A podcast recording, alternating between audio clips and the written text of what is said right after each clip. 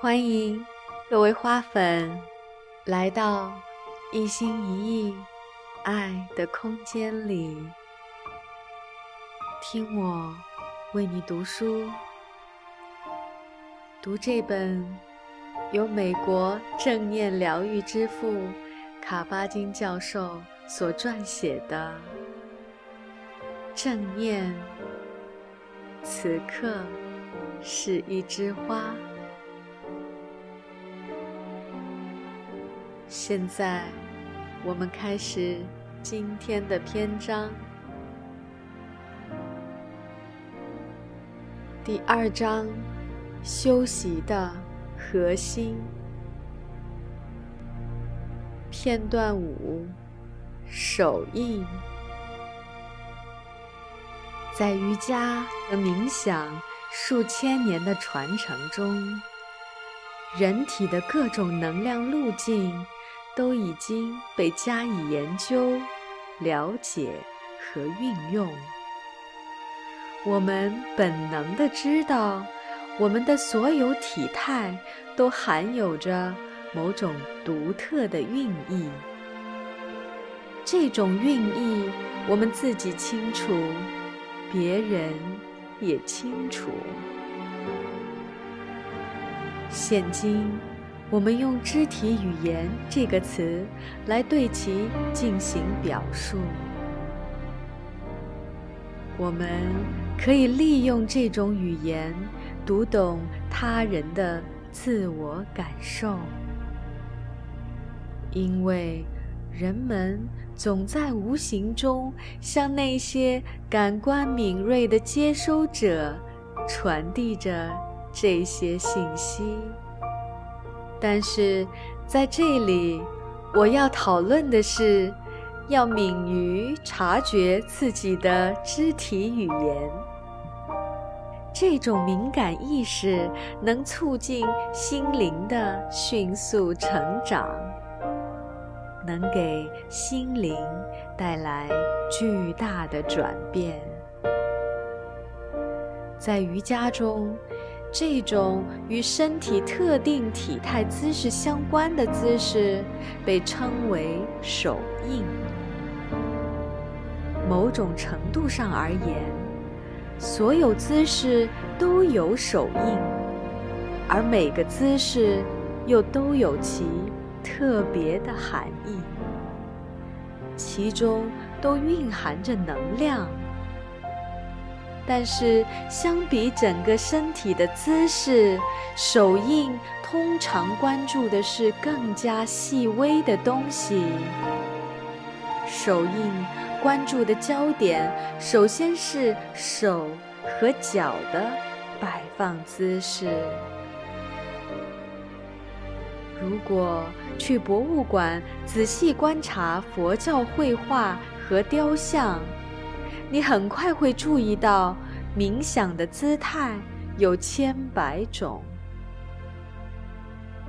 然而，无论是坐、是站，还是躺，手的姿势总是各有千秋。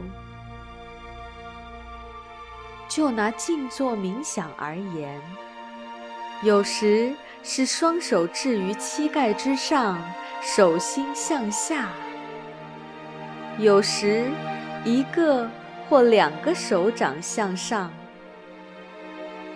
有时某只手的一根或几根手指触地，而另一只手则向上举着。有时，两只手都放在大腿上，一只手的手指置于另一只手的手指之上，而与此同时，两手拇指轻轻接触，好像里面兜着一个无形的鸡蛋。这种手印被称为。宇宙手印，而有时则双手合十置于胸前，就像基督徒的传统祈祷手势一样。在东方式见面问候中，这种手势意为作揖，用来表示对对方的尊重。这些手印都体现着各种不同的力量。你可以在自己的冥想休息中尝试一下。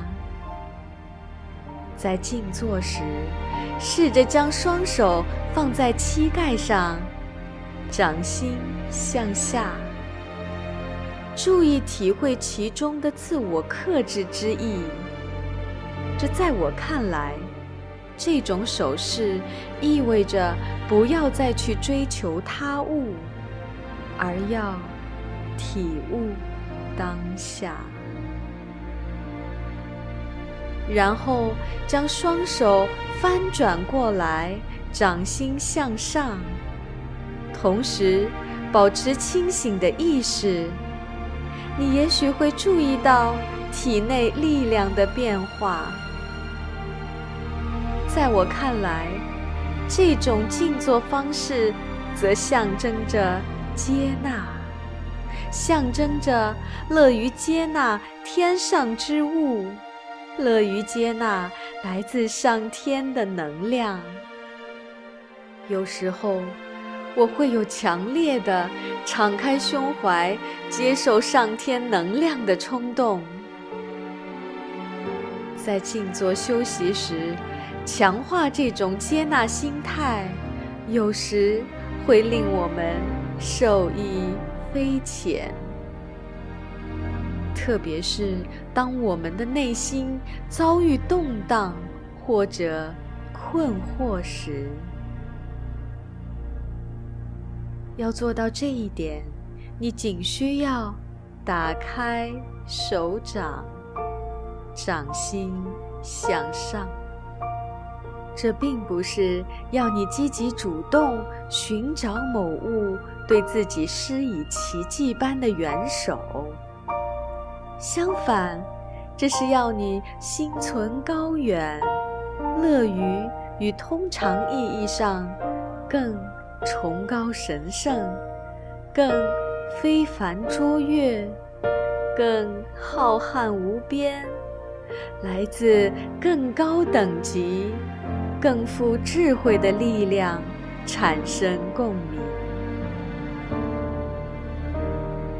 我们的所有手势都是手印，因为它们中都蕴含着或大或小的力量。以拳头的力量为例，当我们生气、愤怒时，我们的手。会不自觉地握成拳头。而在生活中，有些人常在不经意间练习这种手印，结果是，你的每次练习其实都是在灌溉愤怒与暴力的种子，他们会借此生根发芽，茁壮成长。下一次，当你发现自己在愤怒之下双手紧握成拳时，好好领悟拳头中蕴含的潜在态度，感受其中蕴含的紧张、仇恨、愤怒、挑衅以及恐惧。然后，在心怀愤怒时，如果你的生气对象正在你的面前，请尝试打开自己的拳头，以双手合十置于自己的胸前，在他面前做出祈祷的姿势，保持这种姿势，哪怕仅仅是片刻。看看自己是否还会生气，是否依旧感觉自己受了伤害。我发现，每当我这样做的时候，我的愤怒就消失了。这并不是因为可能那种愤怒本身就属于无理，而是因为当时各种其他感觉，比如对对方的同情或者同理心，或者对对方共同造就的这种局面的更加深刻的理解，开始发挥了作用。他们圈住愤怒能量，制服了他。一种局面不可避免地导致另一种局面，由此引发一系列的后果，最终导致我们错误地以为事情都是针对我们个人而来的，最终愈加愚昧，愈加。敌对，智慧也就不复存在了。当甘地被人近距离的射杀时，他就是这样双手合十，面对对方，念着祷文，然后死去。在他最喜欢的。博加梵歌的指引下，多年的冥想和瑜伽修习，已经使他能够不带任何感情色彩的看待自己参与其中的任何事情，包括他自己的生命，使他能够在被人夺去生命的那一瞬间，自主选择自己的态度。他没有含恨而终，也没有丝毫惊诧。他早就知道自己常有生命危险，但是他早已练就处变不惊的气魄。他越来越通达彻悟，他在澄澈中大步向前。他已达到大慈大悲的境界。他执着地追求政治和精神的自由。相比之下，他的个人福祉却非常渺小，常常不但于将之奉献出来。我们可以试一试这样来做。注意自己在静坐冥想时，在一天中的不同时间里表现出来的各种细微情感。特别注意自己的双手，不同的手势带来什么不同的影响？看看你是否因为更注重身体姿势而变得更加清醒。在静坐冥想中，练习更加深入地感受自己的双手，看看这是否会对你的感触方式产生影响。一切从开门到做爱，都涉及感触。我们有时候在开门时会如此漫不经心。以至于我们的手压根儿不知道我们的身体在做什么，竟让我们一头撞在门上。设想一下，触摸另一个人，既不机械，也不带任何功利色彩，只有关心，这多么具有挑战性！片段六，结束冥想。在一次正式冥想即将结束时，总有一个不易把握的转换过程。一想到结束，正念有时会变得涣散。如何处理这个问题，则非常重要。正是这样的转换，要求我们加深自己的正念，拓展我们的正念。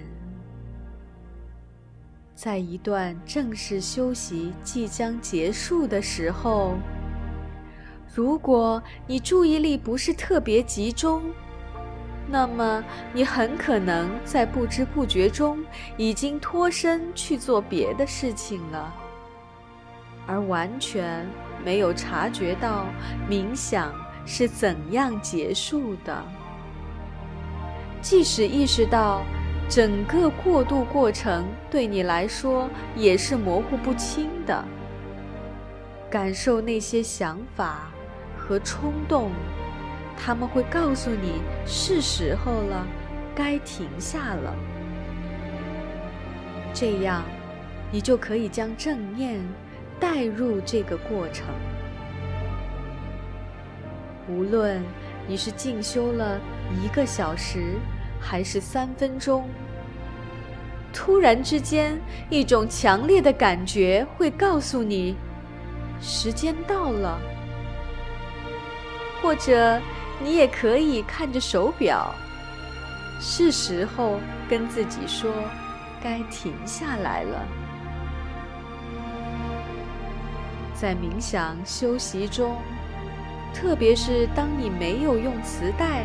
指导自己休息时，你可以看看自己能否在第一时间捕捉到停下的冲动，以及可能会随之而来的其他越来越强烈的冲动。在察觉到每个冲动时，伴着它呼吸一会儿，然后。问自己：谁休息够了？努力弄清这些冲动背后的意义：是疲倦、厌烦、痛苦，还是不耐烦？或者仅仅是结束的时间到了？无论是什么。不要习惯性的立刻起来，也不要机械的继续休息，要停留在这种冲动中，伴着这些冲动呼吸一会儿，或者甚至更长时间，使冥想状态的结束，就像冥想中的其他时刻一样，时时。都在你的意识之内。在很多涉及结束某事转向他事的情况中，像这样进行练习，都能增强我们的正念。无论这些事是简单如感悟关门，还是复杂和痛苦如结束人生中的某个阶段。我们在关门的时候，往往会非常机械无意，因为这个动作一般来说无足轻重。但是，正是因为这个动作相对无足轻重，所以有意识的关门会激活并深化我们的敏感度。和感悟所有时刻的能力，而且能平复我们的习惯性无意识所带来的波澜。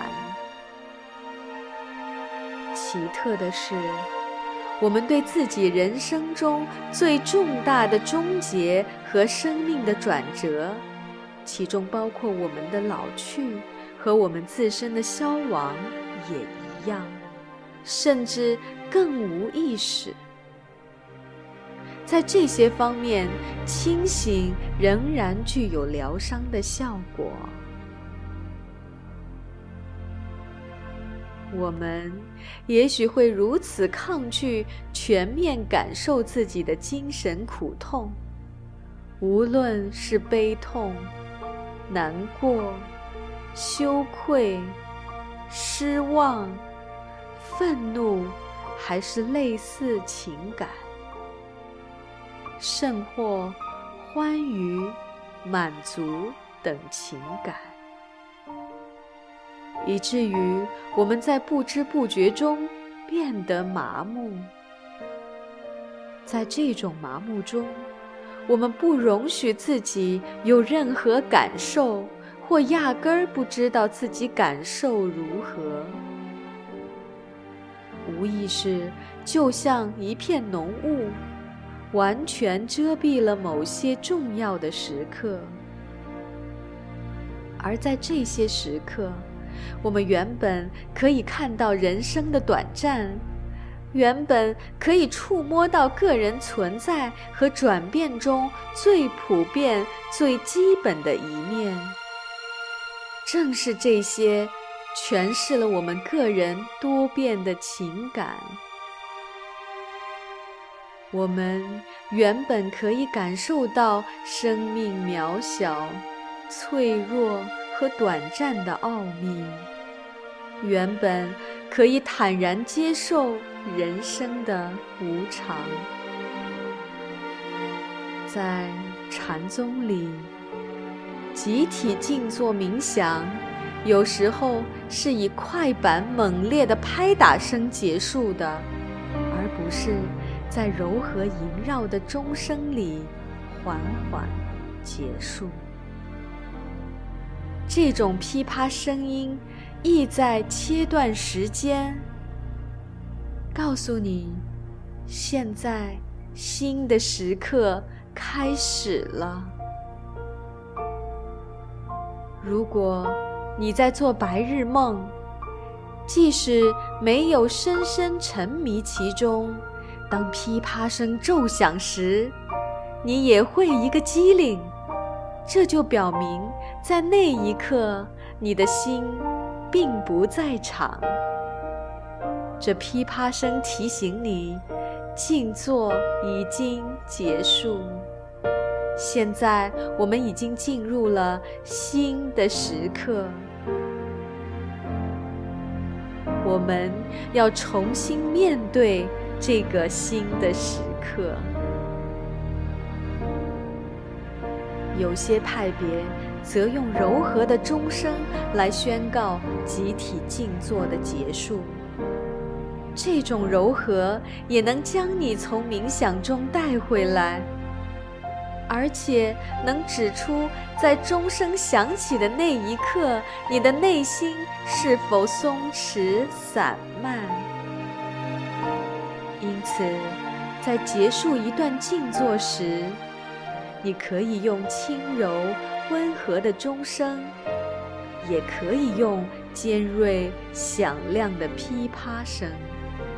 两者都能提醒我们，在这些过渡时刻，我们的心要完全在场。所有的结束，同时又是开始。最重要的是，如果我们用《金刚经》中的话来说，要培养一颗空灵的心。只有那时，我们才能看清事物的本质，才能动用自己的全部情感能力和智慧，做出反应。在老子的《道德经》中提到：“是以圣人处无为之事，行不言之教。万物作而不为始，生。”而不有，为而不恃，功成而弗居。我们可以试试这样来做。注意你是怎样结束冥想的。无论你是躺着、坐着、站着。还是走着，专注于谁结束了它？如何结束？何时结束，以及为何结束。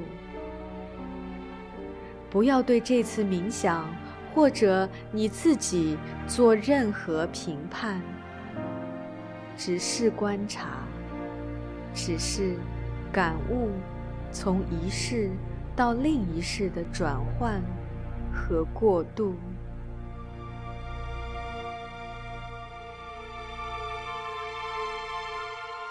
今天的一心一意为你读书。就到这里，感谢大家的悉心聆听，期待下个篇章再次相遇。